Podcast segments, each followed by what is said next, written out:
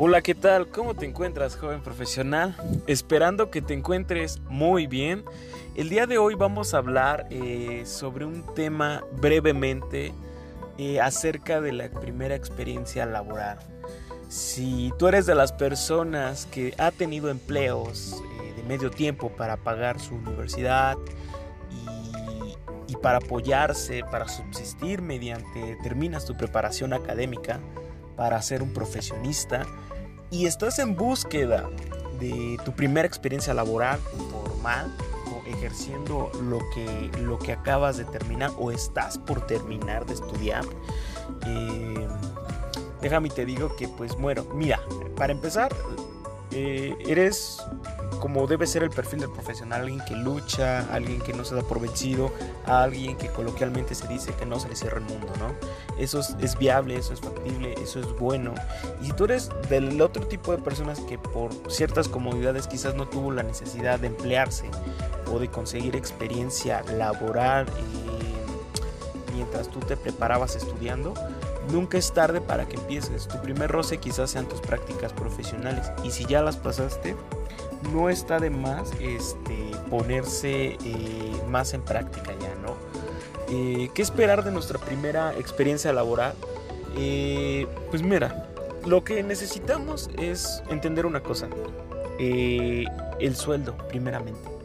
Yo entiendo perfectamente que todos estudiamos para tener una calidad de vida mejor de la que, de la que esperamos tener o de la que tuvimos generalmente en nuestra infancia o mantener el mismo estilo de vida pero valiéndonos por nosotros mismos.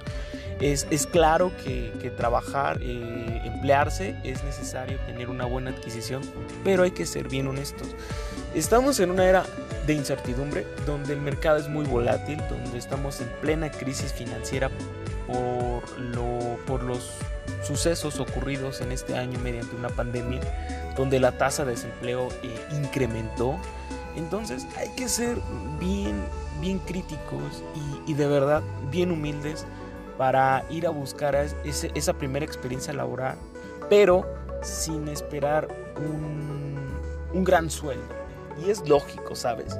Eh, ponte un poquito de lado.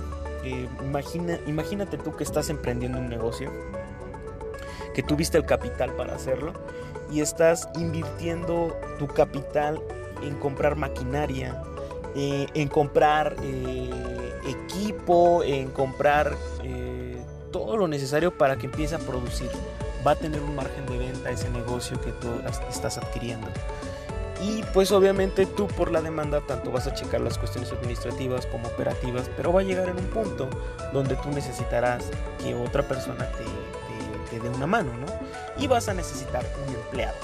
A este empleado tú le vas a asignar unas funciones específicas, qué es lo que esperas de él, que atienda, que revise, que cheque esto, y tú pues meramente vas a empezar a delegar esas funciones en él, confiándoselas que las va a cumplir en tiempo y forma, dándole un tiempo de adaptación, y tú pasar al, tema quizás administrativo para revisar ciertos temas, ¿no? Vamos a suponerlo a grandes, a grandes... Mm, a grandes rasgos, ¿no? Y, tú estás viendo tus postulantes, tú, contratas, tú entrevistas y tú esperas que sea una persona que tenga el mismo deseo de, crecer, ¿no? Porque es tu negocio y tú en ese momento quizás quieres crecer y producir muchísimo. Entonces, aquí es donde, donde vamos a entrar al temita de que, ¿qué pasa si de los cuatro chicos que tú vas a entrevistar que se presentan contigo y vienen con una actitud apática, vienen con una actitud, eh, a lo mejor uno más entusiasta, eh, pero te piden un sueldo exageradamente exorbitante, ¿no? Que, no, es, no es lógico para el puesto y para las funciones.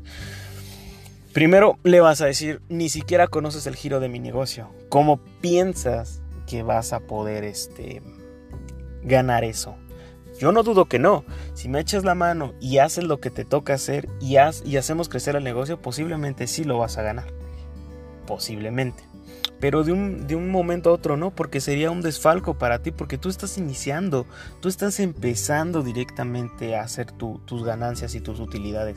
Y alguien va a llegar a cobrarte las perlas de la Virgen por hacer una función que bien podrías hacerlo tú u otra persona con un, con un margen de, de, de ganancia o de pago mucho menor, ¿no? Es exactamente lo mismo que pasa cuando tú vas al mundo laboral. Tú vas a entrevistarte y obviamente tú esperas un, sueldo atractivo, por eso buscas un, un sueldo muy atractivo. Pero la verdad, la competencia, tienes que saber que en el mercado hay más profesionales de tu mismo margen de, edad, con más experiencia, eh, con menos. En ese margen están todos y, todos ellos están buscando esa misma oportunidad que tú estás buscando. Hay que ser honestos, son, son temas de incertidumbre en estos, en estos meses y no, y no hay mucha oferta y demanda este, en el mercado laboral actualmente. Pero eso no es impedimento para que no te puedas emplear. Pero tú también sé consciente de que muy posiblemente la primera experiencia laboral a la cual tú vas a acudir no va a ser económicamente lo que tú esperabas. Pero eso más que un tema de desaliento debe ser un tema de desafío profesional para ti. ¿A qué me refiero? A que no te eclipses en el, en el hecho de que vas a ganar la mitad de lo que tú esperabas. Dices, no voy a poder sobrevivir, no voy a poder subsistir pero oh, sorpresa, déjame te cuento que hay estudiantes universitarios que trabajan medios turnos siendo meseros, trabajando bajo propinas, hay este, chicos que apoyan en ciertas actividades en su comunidad, hay personas que atienden negocios eh, de, de vecinos y reciben un pequeño pago. Y con eso subsisten para sacar sus estudios. Entonces tú también tienes que tener ese margen de tolerancia de decir y esa humildad de decir está bien recibir una paga razonable. No estoy diciendo que malbarates tu, tu, trabajo, ni que mucho menos tu tiempo lo malbarates, ya que nuestro tiempo es muy valioso. Entonces, cuando tú entras en ese margen y dices, bueno, dentro de mis capacidades, dentro de mi edad y lo que tengo de vivencias y experiencia laboral, creo que lo adecuado es este margen. Y con ese margen te mueves. Y créeme, inclusive se te va a facilitar muchísimo conseguir un trabajo mucho más rápido que si quisieras buscar un trabajo muy bien remunerado. Pero cuando son este tipo de empleos, necesitan una persona con un margen de experiencia de 3 a 5 años de experiencia en esa área. Y ahí es cuando tú chocas como profesional joven y dices, ¿cómo voy a poder ser eh, ingeniero de proyectos o cómo voy a ser es, arquitecto o diseñador o cualquier especialidad de tu, de tu, de tu escolaridad. Y si no tienes la experiencia, empieza por lo básico, empieza siendo el punto de apoyo de un área, empieza siendo un auxiliar, empieza siendo un ayudante, no te va a pasar nada. La paga no va a ser buena, claro que no, pero vas a conocer los procesos desde abajo, desde donde se trabaja con la mano, desde donde hay que meter las manos, desde donde hay que ensuciarnos un poco. Y eso no te va a hacer menos profesional, eso no te va a quitar tu cédula profesional, porque me ha tocado conocer personas a lo largo de mi trayectoria que no quieren meter ni siquiera una mano para nada. Entonces, eso no, no es excusa ni es impedimento Mientras tú eh, vayas enfocado a qué es lo que quieres, vas a encontrar ese empleo. Obviamente no el sueldo que tú esperabas, pero sí con toda la disposición de aprender, con toda la disposición de meter las manos cuando sea necesario para ejercer un trabajo, para...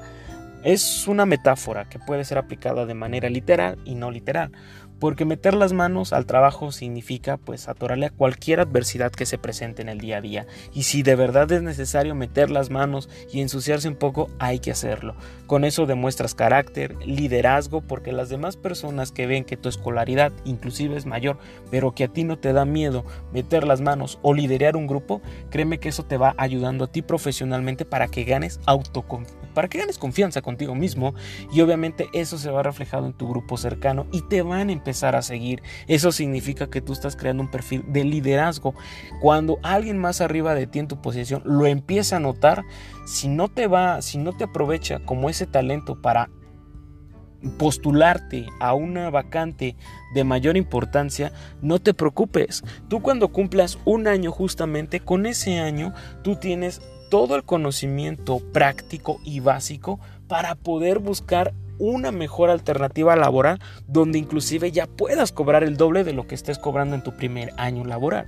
Entonces, si tú echas matemáticas y supongamos que eres un joven profesional que actualmente tiene 22 años o 23 años y que va saliendo de la universidad, no me gusta generalizar en edades porque todos egresamos en edades diferentes, pero supongamos que entre los 22 y los 23 años tú te esfuerzas y, y llevas este mismo ejemplo, créeme que a los 25 años tú vas a estar ganando un sueldo muy, muy, muy, muy bien aceptado y pues a la larga, en un margen de 30 años, vas a tener el sueldo y la posición laboral que tú necesitas. Y de ahí vas a crear una trayectoria exitosísima y te vas a poder presumir de que tú estuviste desde abajo, que conociste un proceso, que metiste las manos, que, empezaste a ganarte un equipo, empezaste a tener liderazgo, cosa que a lo mejor en la universidad no podías hacer porque otras personas se, llevaban el crédito o otras personas tienen más carisma.